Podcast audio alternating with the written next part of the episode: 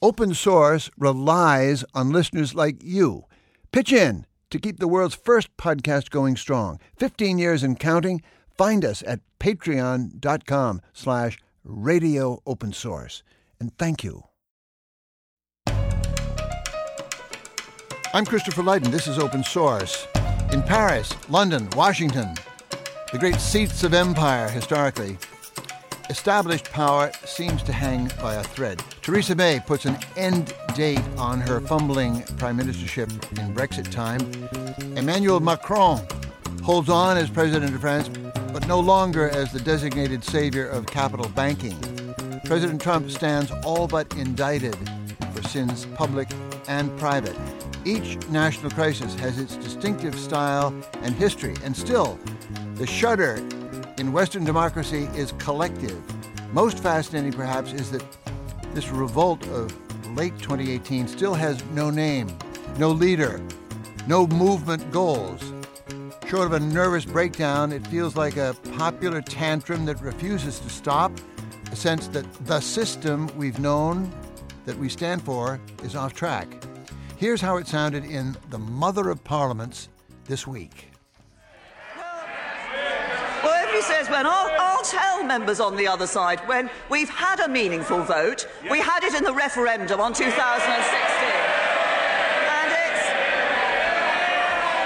And if he, and if he wants a meaningful date, I'll give him one. 29th of March 2019 when we leave the European Union. Jeremy Corbyn! This House, this House agreed a programme motion.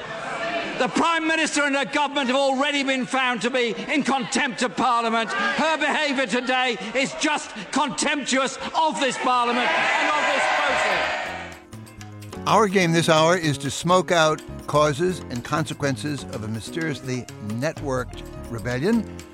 How much of it is about money, private jets, overflying public austerity, or the clear new line between haves and have nots, people with a future and those without? Or is it a culture clash between global thinking and precinct thinking? How much is just the weather? There's a climate crisis closing in, but your taxes on my gasoline are already too high. How much is the unspeakable fear that the future might be Chinese? We begin with the historian Julian Bourg, who teaches at Boston College and writes a lot about the French street riots and popular revolt of 1968. Do you suppose, Julian Bourg, that the French in the yellow vests just felt compelled to mark the 50th anniversary somehow? Well, Chris, it, one thing that's certain is that we're cursed to be living in interesting times. I mean, there's there's a big mess, and the first thing we need to do is take a, a breath and step back and say there is a very large realignment that's underway. Hmm. This is an extended moment of transition and uncertainty. And just to pick up what you said, you know, shuddering democracies and economic crisis and social unrest, we have to think these things together. So, I mean, the question is, where are we? And there's clearly some tectonic hmm. tectonic shifts underway right now. So let's you know just take a step back and consider we're the three main shock events of the early 21st century. We've got 9/11, we've got the economic crash of, cr- mm-hmm. crash of 2008, and then we have this Brexit and Trump in 2016 up to the yellow vest protests that are going on in France right now. Mm-hmm. So the consequences of these three shock events, these earthquake events, are profound insecurity you know, literally with terrorism, but also revealing the highlight, highlighting the splits between the have and have-nots, and the way that these this is brought to the surface. You know, resentments and angers that are really showing the failure of elites. And by elites, we hmm. we mean journalists, we mean professors like myself, we mean political elites. And it's also revealing longer processes, cracks that have been developing, and the fact that globalization, as we all know, has not been working for a lot of people since the 70s. And in other ways, hmm. Europe, the project of European unifi- unification since World War II has not been working for some people in some ways. So, There's a lost confidence in institutions and a kind of could seem like an exhaustion of democracy. Lost confidence in democracy. China doesn't have these problems. What's what's so great about arguing about everything? Well, well, one of the challenges, I mean, you know, when we, we look back to the 19th century, Europeans would look to the Ottoman Empire and say that's the sick man of Europe. But right now, it's Europe that seems pretty diseased. And so the, the networked virus that you were talking about has to do with nationalist populism and anti elitism, Islamophobia. Uh, the desire for social welfare benefits, but a real breaking of the social contract. So democracy is in crisis insofar as people are not willing to put in and contribute to the process of developing together the common good. What, what about a line that I don't read in our papers, but um, there's a setback here to the neoliberal orthodoxy since the fall of the Soviet Union about the marketization of the world, no alternative in sight, and the world could be heard to be shouting back, no, no, it's not working for us. What do you think? Well, that's right. I mean, there's a type of market utopianism. There was a view that markets and the equation of free markets and free principles would uh, free the world. And so we've seen how that's come undone, that this has not been working for many people uh, around the world. Is there, I mean, there was an interesting article in the Financial Times, also in Rolling Stone by uh, Matt Taibbi, arguing that um, this is the importance of Macron, Macron's embarrassment that the sort of leading light, the JFK of neoliberal economics, the finance guy for the world, uh, ha- has blown it after fashion. That's well, that's right. He's come along in a very heavy-handed manner, and so it's true that France is, has has a great amount of stagnation. They've got high employment and low growth, and so there's a way that France has resisted neoliberalism in many ways as a culture. There's been consensus on the left and right that French should, uh, you know, live to work rather than work to live. I mean, there's a way that right. that you know longer vacations and a quality of life, and so there's a resistance that life should be reduced to market relationships, and so this has had broad consensus for many decades. And in many ways, we, we should be a little surprised that it's taken so long for crisis in France to rear its head. So, what we've seen over the past four weeks with the Yellow Jacket movements is a broad array of dissent with this heavy handed approach of Macron to come along and institute probably some needed reforms, but in a way that is not reaching out and building consensus. Julian, what is the resonance with 1968? Yeah. Well, here we have a long tradition in France going all the way back to the French Revolution, the idea that the state should be accountable to the people. Back to Louis XIV, who would say the state is me, but in France there's this idea that the state is us, the state is the people. Mm. So we've got a long tradition to the 19th century and explosively 50 years ago of the revolts, first with students and then workers, and it became a political crisis. You know, it was the largest general strike in 20th century Europe, what happened in France in May and June mm. 1968. And since then we had strikes in 1995 there were some riots in the early 2000s. So in some ways, we shouldn't be surprised that France is is bringing to the fore the pressure points of the tensions between a state that's not delivering or not accountable to the needs of the people. And they sort of like barricades once in a while.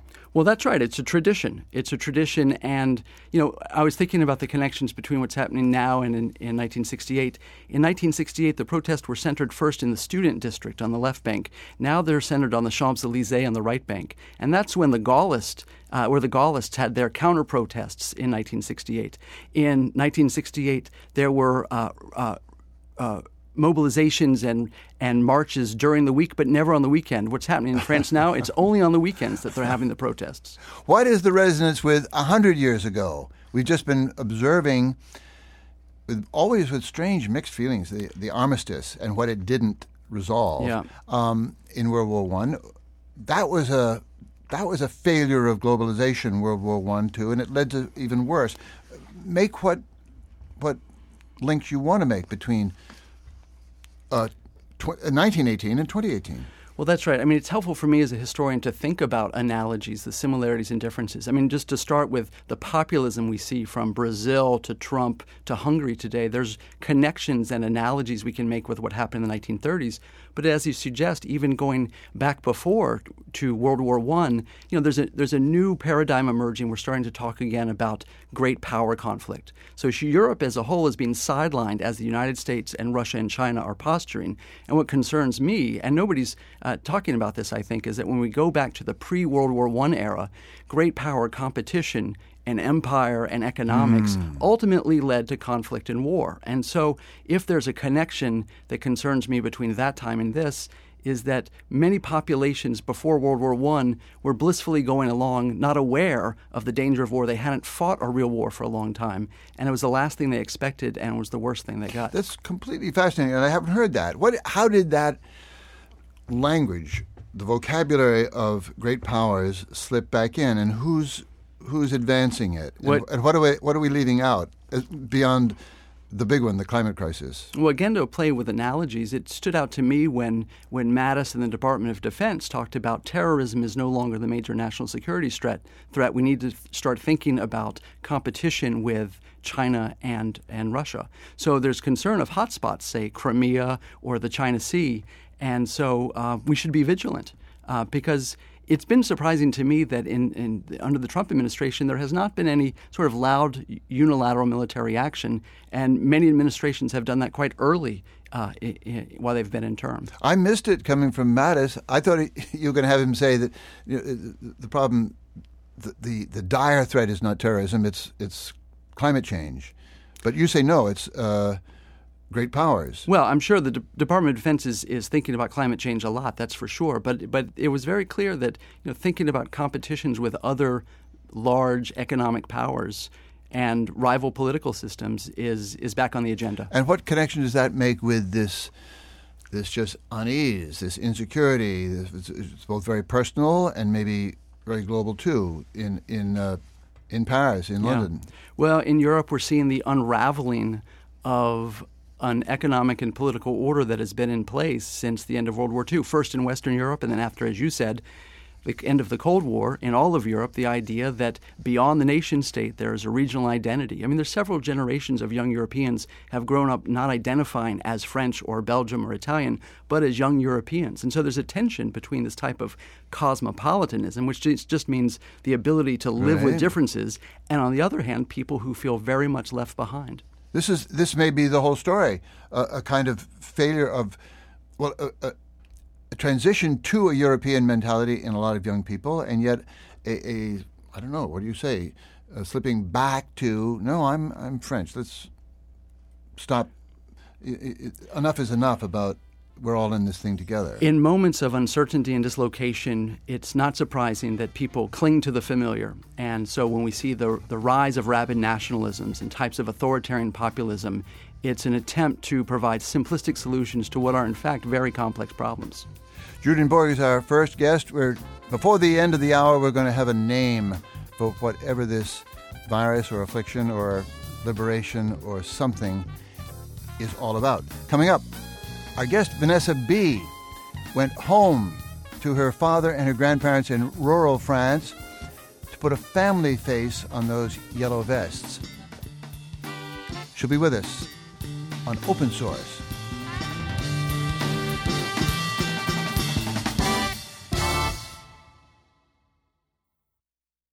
Vanessa Bee is a consumer protection lawyer in Washington, six years out of school, but it's more interesting than that. She is Cameroonian on her mother's side, rural French on her father's. She's just back from the countryside in France, three hours southwest of Paris. Grandpa was a blacksmith and a farmer once. He's almost 90 now, and he's not well, so a family visit, Vanessa became a sampling of what French people are up to or going through. Short form, you write, France is restless. In some towns, it's burning. And very little of the commentary we're reading, you say, gets it. We met you online in a young magazine we love, Current Affairs. Sum up your trip for us, Vanessa. Hi, Welcome. I'm Welcome. so excited to be here. um, yeah, so it was sort of a whirlwind trip. I went for four days and uh, I had caught wind that there were some protests in France from the United States, but I hadn't paid too much attention only because, you know, the French strike every other day. So I thought maybe this is nothing special. But when I got to France, it really was uh, the story on the forefront of any every newspaper every day. Um, I also arrived a couple of days before um, the big um, march, the big protest that was scheduled for December 8th. Uh, and there was a lot of anxiety around what to expect. Um, there had been some violence the previous Saturday, there had been some broken windows. And so there was a lot of, of unrest uh, when I arrived. So tell us what American political commentators want to make of it. You say they're all right, left, and center missing the point or getting the tone wrong. Yes, a little bit. Uh, you know, I, I won't take too seriously the conspiracy theorists who are blaming all this on Russia, which is very interesting. If you've been paying, paying any attention to France, the French do not need the Russians to be angry at their own government. Hmm. This is hmm. something they do daily, right? Um, but on on the side of the liberals, I'm seeing some derision of the protest as uh, a sort of uh, backlash against progressive policies. Um, how can these people be progressive when um, they're taking a position against the fuel tax? Are, is France not serious? Are French people not serious about global warming? Uh, are people just being selfish and not wanting to do their part?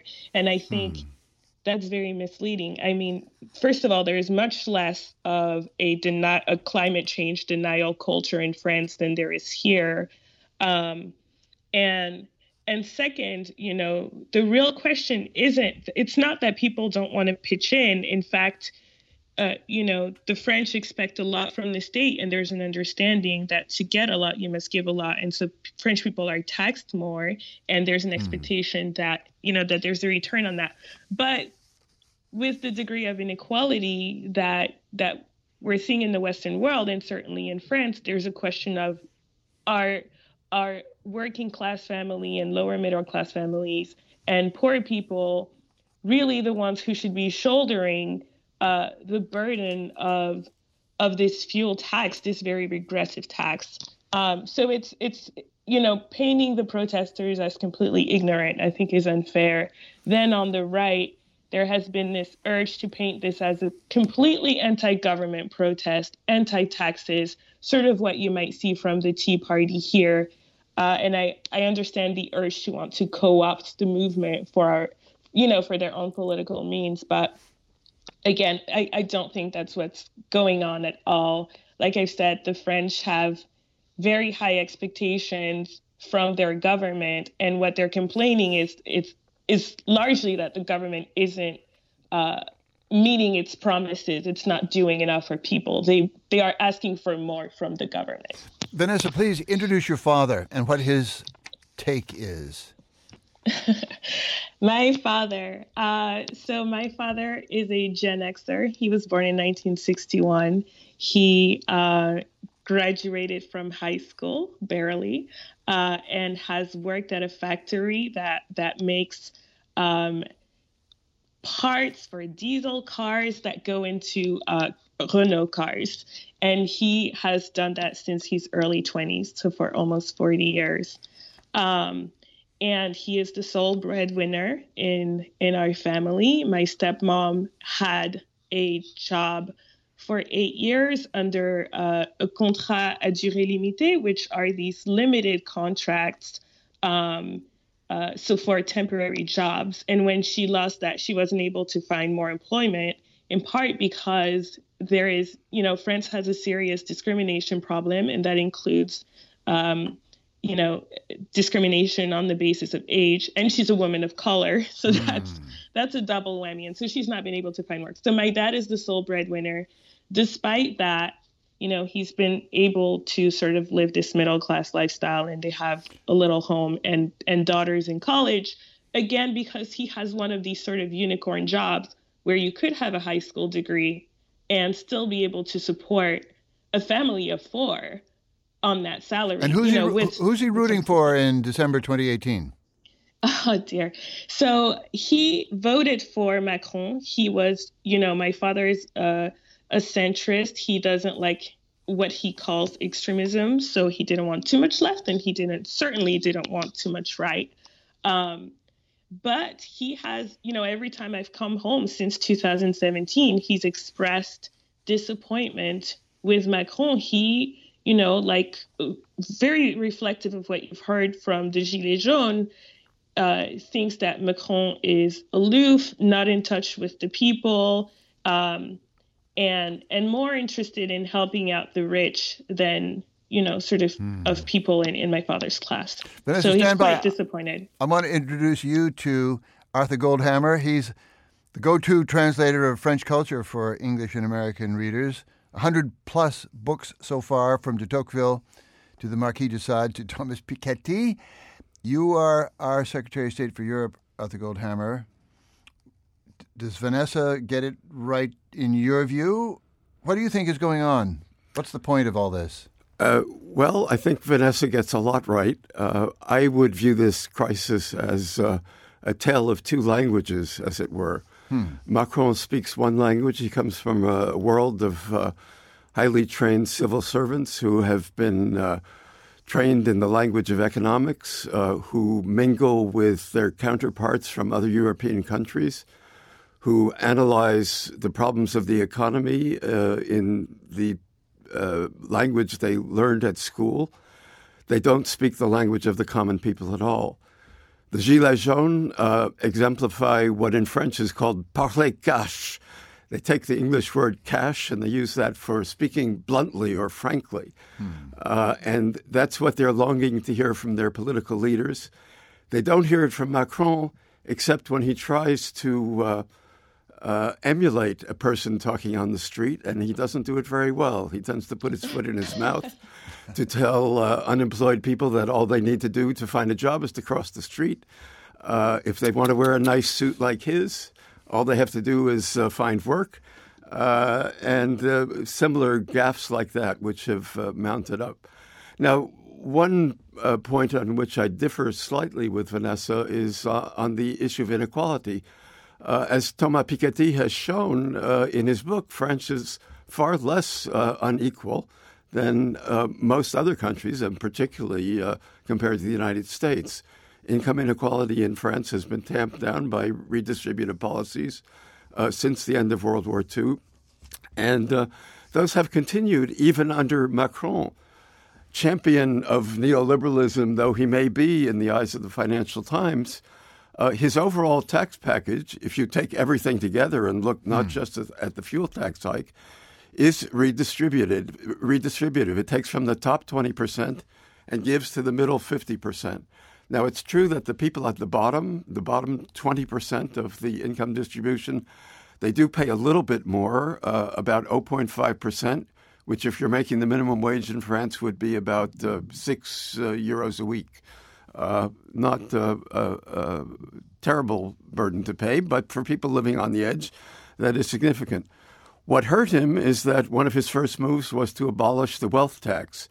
Uh, that was a tone deaf move for any politician to make, uh, and it gave a significant boost to the very top one percentile the one versus the 99% right. that we heard so much about. President of the rich, yeah. Uh, uh, and that earned him the epithet President of the Rich, which is something he has not been able to shake and probably never will be able to shake. Vanessa, it's your turn to critique Arthur Goldhammer. How, how's, he, how's he doing?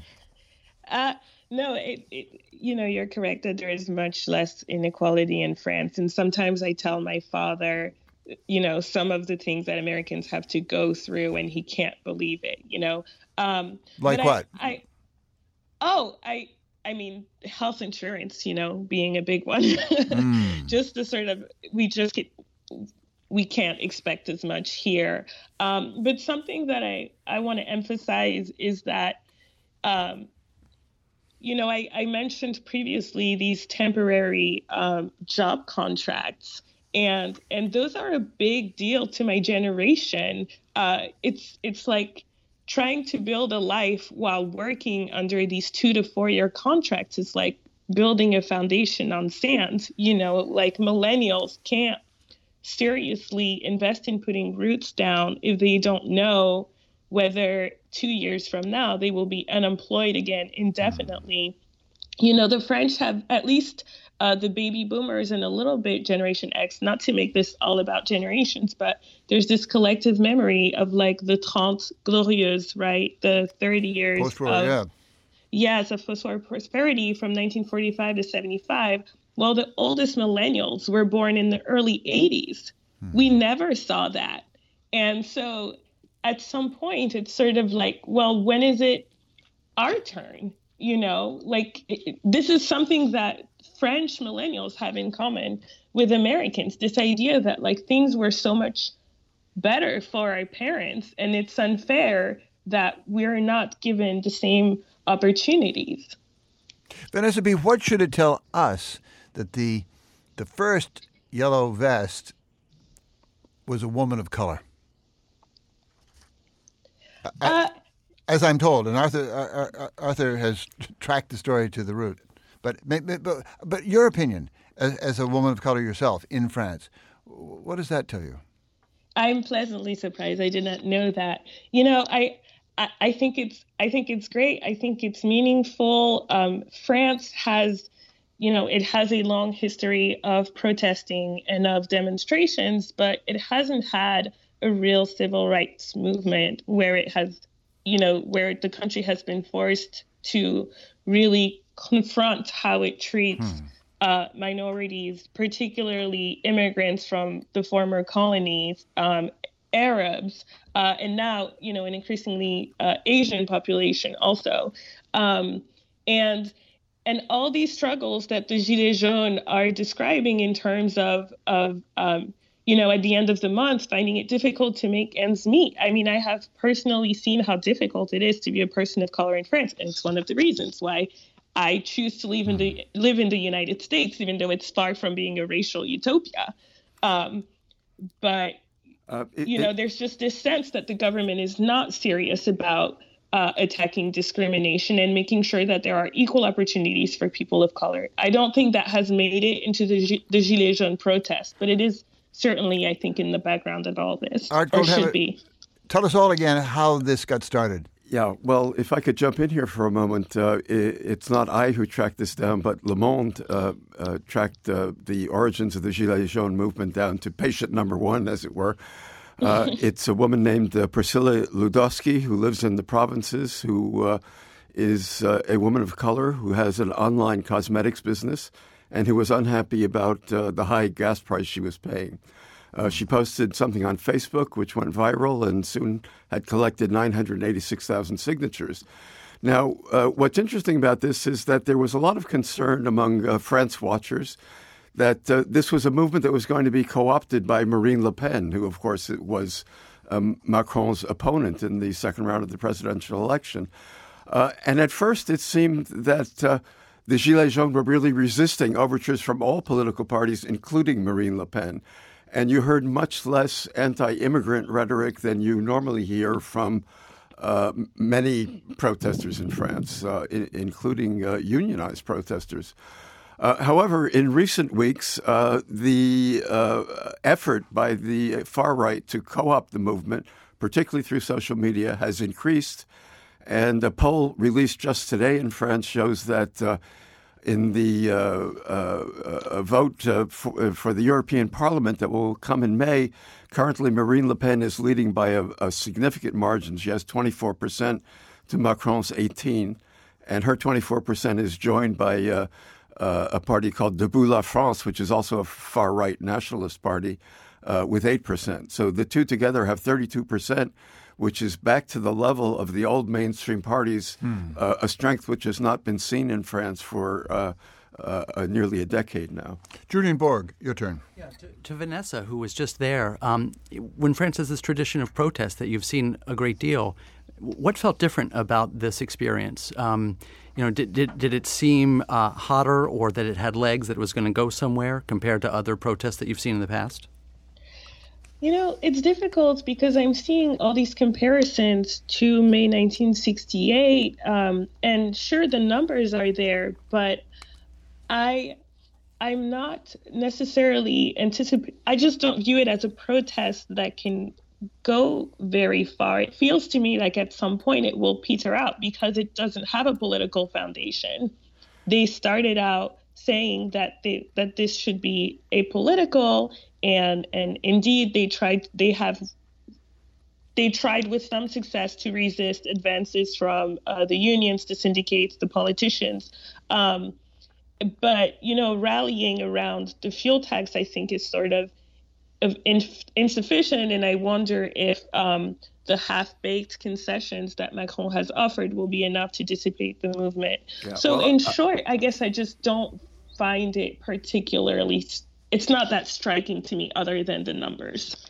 I'm old enough to have been there in 1968, and uh, to me, this feels quite different in many ways, particularly the uh, organizing tactic of uh, having a, a, uniform, a ready-made uniform in the form of this yellow vest that uh, uh, all French drivers are required to carry. It's a vest that signifies emergency, so putting it mm. on says uh, there is an emergency for us living here at the base. Uh, it's decentralized, uh, and people who have not known each other previously come together at traffic circles and discover one another's uh, plight and politics.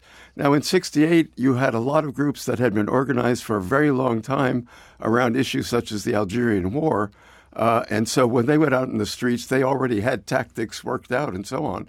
The Yellow Vest movement is improvising as it go along, it goes along.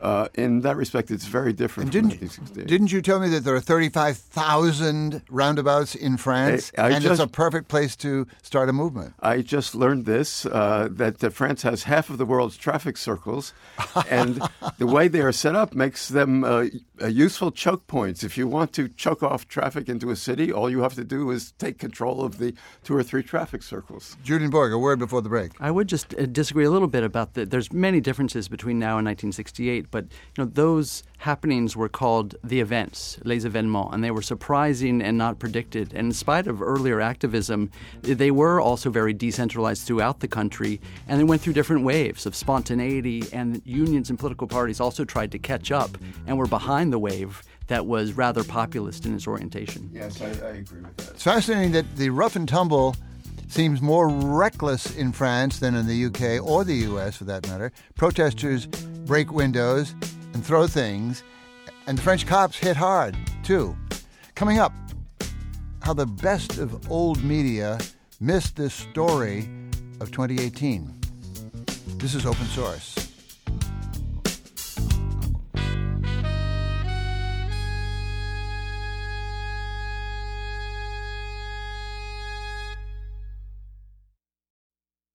Alan Rusbridger, late of the Guardian newspapers, is arguably the great news editor of the 21st century. In print and online, he published Edward Snowden's NSA surveillance diaries. He went after fossil fuels on behalf of the climate in a brilliant multimedia campaign. He kept the online paper free and wide open to commenters, and still, as he writes in a memoir called Breaking News, Alan Rusbridger and his Guardian were overtaken by both digital and social transformation. As he put it to us this week, a world of verticals has gone horizontal. It's a flowering of voices that has never been possible in history before. For uh, hundreds, thousands of years, ordinary people have not been able to express their opinions in a mass way and have had to rely on information from people who had access to distribution. That has been swept away in the last 10 years, really, 12 years. Uh, and we now have 4 billion people who can talk to each other and say things are not working for them. Say, I, I don't want to live this kind of life. I don't want this kind of political system. I don't want this kind of economic system. And that's an incredibly powerful force. It can be unbelievably destructive, it can be out of control. But I think you have to temper any view you have that this is terrible, this is the mob, this is hate filled stupidity, which some people do, and some of it is, with the fact that, that actually we have to listen to these people, uh, that, that they may be telling us something about our politics and our economics that deserve to be heard. Speak to the people in France. They're in a rage about a consumer gasoline tax as the way to save the climate. What other ways might there be? We, the elite, have done a poor job of informing people about the hard choices that society is going to have to make in order to survive, bluntly. And we've done politics no service. And we have made the lives of politicians who are going to have to take tough and, you might say, brave decisions much harder. But I think politics has to listen to them and start reflecting their anger and doing something about it. So that's why I, I can't be too gloomy about all this because I think it's, in some ways, this is a healthier national conversation than was happening when these people weren't heard at all. And it's going to be very painful and it could even be violent. It's not going to be solved overnight. What will we call this period of awakening, anger, rage, the historian uh, Niall Ferguson has written a book called the Tower and the Square. So you could say this is the age of the square. This is the age when the people in the square are seizing back control of the narrative and the conversation. Now, it doesn't feel like control is a good word to use at the moment because everything seems out of control and mainstream politics seems out of control. But nevertheless, I think we're moving into an age of the square in which we will have to have different ways of listening to each other and of of reaching uh, collective decisions. And that may be a hundred year project. It, it may be extremely uncomfortable thing to live through, but nevertheless, it seems to me that the technologies that we have today are going to make that inevitable. Hmm. It's the age of horizontalism. It's the age of the horizontal conversation. And, you know, we could do a different conversation about hate filled and how disgraceful Facebook is, but nevertheless, 2 billion people are there on Facebook and they talk to each other. And their conversation is often different from the conversations that used to take place 10 years ago. So instead of decrying that form of communication, we might actually try and learn something from it and say, well, actually, that is why 2 billion people are there. They're, they're finding a more satisfying way of talking to each other. More satisfying than reading The Guardian? That's impossible. Julian Bourg, The Tower on the Square. Niall Ferguson might be my least favorite commentator, historian, but I think that's interesting.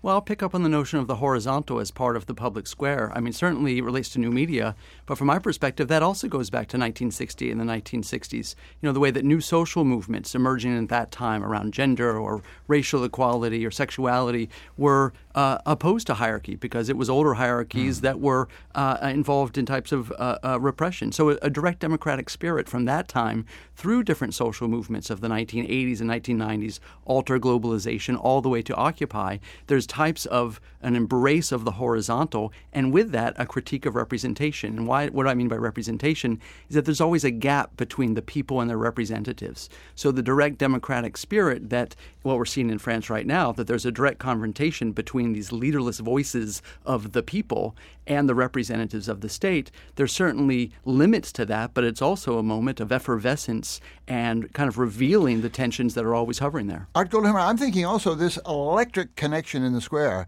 is, is resonates with your thing about two languages here. How these crowds get it instinctively in many different places is, is fascinating. Well, I think crowds get some things uh, uh, uh, intuitively, but they miss other things. I don't want to be the jaded old man here, but I, am afraid I am uh, going to play that role. Give it a shot. I'm also the Tocquevillian who thinks that uh, you can't have uh, a, a stable democracy without some kind of hierarchy, and what you need is intermediary bodies. This uh, crowd at the bottom is an atomized crowd. It has no organization. It's completely amorphous. Uh, Jean-Paul Sartre, who uh, was uh, uh, the guru for, for my generation, uh, wrote a book called The Critique of Dialectical Reason, in which he talks about the marvelous moment in what, which what he calls the serio-practical inert. That's hmm. the crowd as lumps of potatoes, people who are just sitting around going to work who uh, do not recognize one another as a political force, suddenly form what he calls a group in fusion. And we thought that hmm. was wonderful in 1968. That's what we were doing. We were forming group in fusion. But it turns out that a group in fusion needs some organization if it wants to go anywhere. Uh, That's what the Occupy retrospective thinking is. They uh, didn't get into politics. Uh, so you had the Occupy movement in France, you had the Nuit debout movement, and they've uh, evaporated into thin air. So if you want to have some kind of permanence, you have to start to organize. You have to think about how things are going to be managed. And you can't simply say the market is evil. Uh, back when there was an alternative to the market in the form of uh, socialism, uh, a socialist world that was uh, the alternative to the capitalist world, uh, one could think in such terms. But now we have Western capitalism, and we have a, state, a different form of state capitalism in Asia. So you're going to have markets of one kind or another. You're going to have managers. You're going to have hierarchy. You're going to have industrialism. Uh, you have to decide how you want to organize those. Now, uh, I is this going to decide how they're organized? Is this movement going Yeah. to decide? No, certainly not, uh, because uh, they don't possess the language in which to begin to speak about it. I think the function that this movement What part of no, Arthur, don't you get? the, the function that this movement can serve, uh, serve is to play uh, the role of wake up call for the elites. The elites have been missing uh, a good deal. They need to learn s- uh, some things very rapidly. If they don't, they're going to be dis- displaced.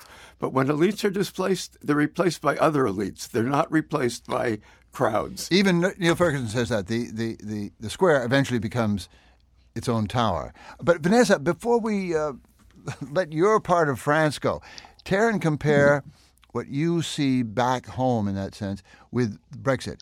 It sounds like the yellow yellow vests are much less nationalistic, and they're also less xenophobic. They're not hung up on immigration or even um, black and brown people in their midst. Oh, I wouldn't go that far. I mean, it's it's hard to say. One, I'm a little concerned by um, the representation among the yellow vests of people with rather conservative leanings. As I was leaving, there was a poll that showed that 40% of the polled yellow vests, and I think they were polled by TF1, uh, this big French channel, so it was pretty legitimate. 40% of them had voted for Le Pen, something like 15 to 16 percent had voted for Fillon, who was another conservative candidate. So I I I- wouldn't go as far. I, I wouldn't necessarily assume that a large number of the yellow vests are not actually xenophobic. Um, I was looking at the demands that made it into the hands of uh, of uh, Macron, and those demands were pretty progressive. However, they did sneak a couple of of, of points in there that I thought were a, you know a little bit borderline, like rather quite nationalistic. Um, and so I, you know, it's not it's not the same context as as what we're seeing in great in what we're seeing in Great Britain, but um, but I do think this movement has some uh, conservative currents. Uh, but go, oh, sorry. No, I, go wa- ahead. I want to put it to Julian Bourg, like and unlike between Brexit, Brexit England and Yellow Jacket France. Well, as I said in the beginning, this is a part of a larger pattern of people being dissatisfied and feeling disconnected and not heard. And so it was a protest vote. I mean, so that, you know, what's easy to mobilize people over is what they're against, uh, being against a gas tax or being against uh, the United Kingdom being part of the European Union. Uh, where we go from there is another story. I mean, to build on the previous two points, you know, politics involves hard, slow work, the, the boring, slow boring of hard boards, as Max Weber said. But also it requires some romance. So I, I would just say that, you know, part of this being opposed to a, ca- a tax or wanting the wealth tax reinstated in France is all, there's a French phrase, on ne peut plus. We can't, we can't do this anymore. We can't handle this anymore. And that's the first step towards articulating what you're actually for. So mm-hmm. we need a little romance in politics to get us into the voting booth and get us to the local school board meeting and to start to imagine the type of world that we'd like to have. I want to put it to all of you. Um, 50 and 100 years from now, aren't we pretty sure that this transitional time w- will mark a stripe in history? And in the common account by, say, 2068, I want to know what, what's the chapter heading uh, for 2018? What happened in 2018? Whether it's a wake up call or a revolution or the end of everything. Uh, Art, Art, you go first. And Vanessa, I want to hear your version too. Well, uh, Uh, And including Brexit and, you know, MAGA. I, I'm more of a historian than a prognosticator. Oh, you guys I- always say that. If I have to take a shot at it, I think that the uh, inevitable transition is going to be uh, a world dominated by China rather than the West. And perhaps it's fitting that uh, Europe, that led the rise of the West, should also lead the decline. Europe uh, definitely seems to be in, in decline. I think the European Union is under great uh, strain and may break uh, at this moment. You remember that in 2017, the election of Emmanuel, Emmanuel Macron was supposed to uh, be the great hope for European renewal. Uh, he uh, was going to uh, join forces with Angela Merkel, who had been dragging her heels but uh, showed some willingness to move. And Macron was going to lead this great renewal of the European Union. Well, ho- hopes for that are now dashed. Uh, I'd like to come back to the Brexit point for a moment, if Sure. I may. Uh, another similarity that we haven't noted between Brexit and the Yellow Vests is that uh, the Brexit vote was concentrated in the countryside, in areas outside uh, major cities, uh, and it was carried by older people. The Yellow Vests, unlike the 1968 movement, is not at all a youth movement. The average age, according to, we have only very preliminary studies to go on at this point, but one uh, uh, study that uh, has the earmarks of reliability says that the average age of uh, Gilets jaunes is uh, 45 plus years old. Mm. Uh, there's an overrepresentation of retirees in the movement, which was also the case in, in the Brexit vote. Uh, mm, so right. uh, these are people. Uh, there's a book by David uh, Goodhart which distinguishes between the nowheres uh, and the anywheres. Anywheres are cosmopolitan people like us who can imagine themselves living in any reasonably cultivated city around the world. Uh, the uh, the somewheres, uh, uh, I, I, should have said somewheres and anywheres. The somewheres are people who are rooted in the places where they grew up. They're not free to move. They don't feel at ease uh, in right. foreign countries. Edmund Burke's, you know, precinct people. And the Brexit vote and the Gilets jaunes, I think, are both somewheres rooted you're, and you're adding, you're, you're, raising the anxiety level here, Art. I, I, but I put it to you, Vanessa: Is your France in decline? it absolutely is in decline. I think we are at wow. a, a heightened moment in history between both France and the United States. I think in the United States, we've looked to the far right for answers. Uh, Great Britain has looked to the far right for answers. And both under Trump and Theresa May, it has been pure chaos. So maybe this is a warning sign for the French that, you know, Marine Le Pen will not give you what you think she will give you. At the same time, mm. the French have also you know, in their own, uh, in 2017, have had a chance to uh, sort of rebuke Le Pen, and they decided instead of going with the left to vote for the no nonsense centrist going to govern as a technocrat, a little bit apolitical, very neoliberal.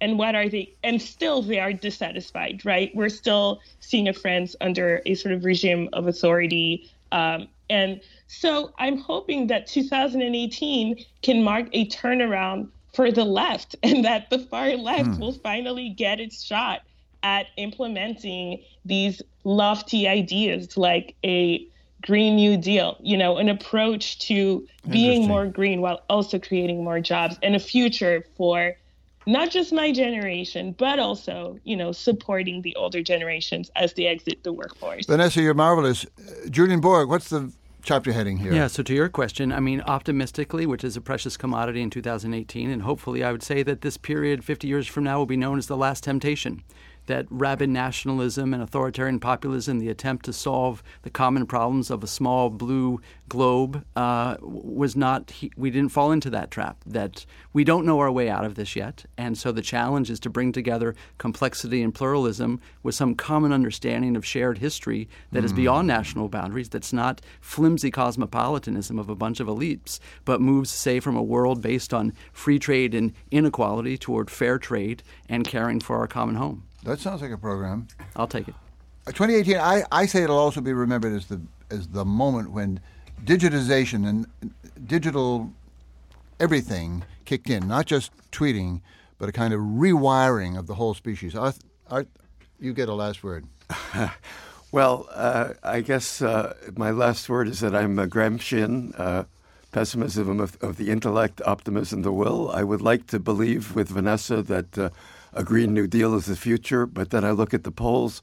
The party that uh, has adopted the Green New Deal as its message, Benoit Hamon's uh, Génération, is at 3.5% in the polls uh, compared to 24% uh, for Le Pen at the moment. Now, the, but what if a Green New Deal has to be the program because there's no alternative? Uh, well, we're not there yet. Perhaps uh, that will concentrate the minds when uh, when that comes, but I don't think we're at that moment. Uh, my crystal ball looks only uh, as far ahead as uh, 2022 uh, when the next French presidential election comes.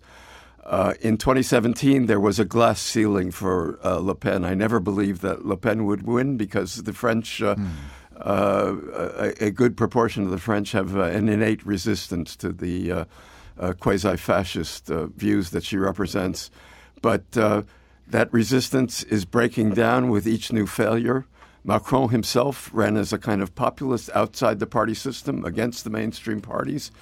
Uh, his message uh, appealed uh, far beyond the classes that spoke his language. I spoke uh, at the beginning of A Tale of Two Languages. Uh, I interviewed people on the streets in Paris in 2017. Uh, there was a lot of enthusiasm for Macron. I think that's evaporated since then, alas. Thank you, Art Goldhammer. I, I hope you're at least half wrong. Thank you, Vanessa Bee Thank you, Julian Bourg. Our show this week was produced by Connor Gillies, Rebecca Panovka, and the artist Susan Coyne. Our pal Zach Goldhammer gave us some help this week, too. George Hicks is our engineer. Mary McGrath wears our yellow vest. I'm Christopher Lydon. Join us next time. Join us every time for Open Source.